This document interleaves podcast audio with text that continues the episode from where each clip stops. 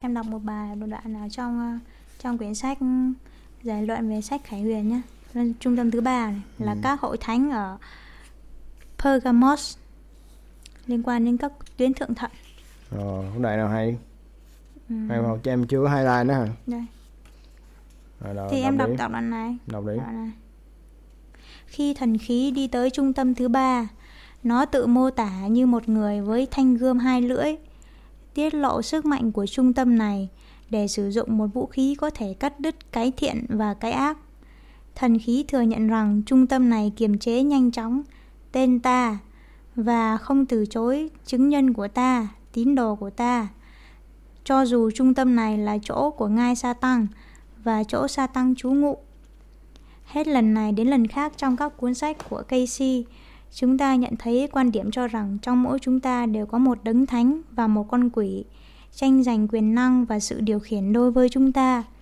Do đó, trung tâm này là luân xa nguy hiểm nhất, có năng lực mạnh mẽ nhất, cung cấp năng lực của đám rối thần kinh dương và các hormone chống và chạy của tuyến thượng thận. Trong nhiều văn bản về yoga, sức mạnh của nó được xác định chỉ đứng sau luân xa đỉnh đầu.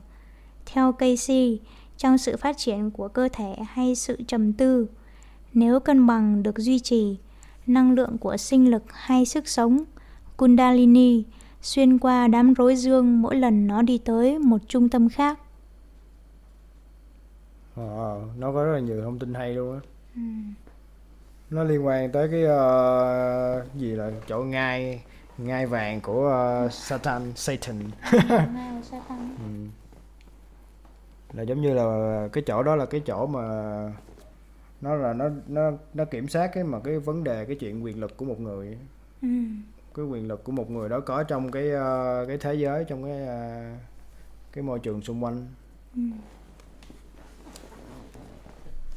Đó còn là Thôi cái này còn trong quyển này có đoạn nào hay không? Chứ rồi em lại đánh mất cái dấu chả à đây có cái đoạn nó nói về cái trong cái quyển mà Power versus Force á là nó sẽ nói về cái cấp độ năng lượng mà kiêu hãnh á để thì mình đọc. Ờ, cấp độ Không biết là mọi người có- cấp độ đó là mấy trăm? Cấp độ này là 175 trăm bảy mươi lăm. thì chỉ khi nào mà vượt qua cái cấp kiêu hãnh tức là sang cái cấp là can đảm là cấp 200 á thì sức mạnh mới xuất hiện. Còn trước đó Ờ. là chỉ là sức lực thôi là Ờ, cái force á. force. Ừ. chứ chưa phải là power. Chưa phải là power á. Thì power là là... nó mạnh hơn force luôn á. Power giống như là nó cái người đó người ta sử dụng cái năng lực của vũ trụ á một cái sự mà quy phục xong rồi cái cái ý chí của của vũ trụ nó đi vào bên trong mình á Ừ. mình thuận theo ý trời á còn cái force là cái ý chí của cái tôi á của cái cá nhân là cái force là nó chỉ nó là sử cái dụng cái sức lực vật Ừ. vật vật lý thôi ừ. hoặc là cái ý chí của cái cái cái cái ego thôi á còn cái power là nó nằm vượt ngoài vật lý luôn yeah. nó có sức mạnh tâm linh trong đó luôn mà yeah. Đó đọc đoạn em đọc một hay đoạn ha. đoạn nào hay em đọc một đoạn ha đây yeah. kiêu hãnh mang tính chia rẽ và cổ suý chủ nghĩa bè phái tức là chia bè kéo phái đó Yeah, yeah. Hậu quả của nó rất khủng khiếp. Con người thường sẵn sàng chết vì lòng kiêu hãnh. Các đội quân vẫn thường xuyên chém giết lẫn nhau vì kiểu kiêu hãnh được gọi là chủ nghĩa dân tộc. Những cuộc chiến tranh tôn giáo, khủng bố chính trị và lòng cuồng tín, lịch sử rùng rợn của Trung Đông và Trung Âu, tất cả đều là cái giá của lòng kiêu hãnh mà toàn xã hội phải gánh.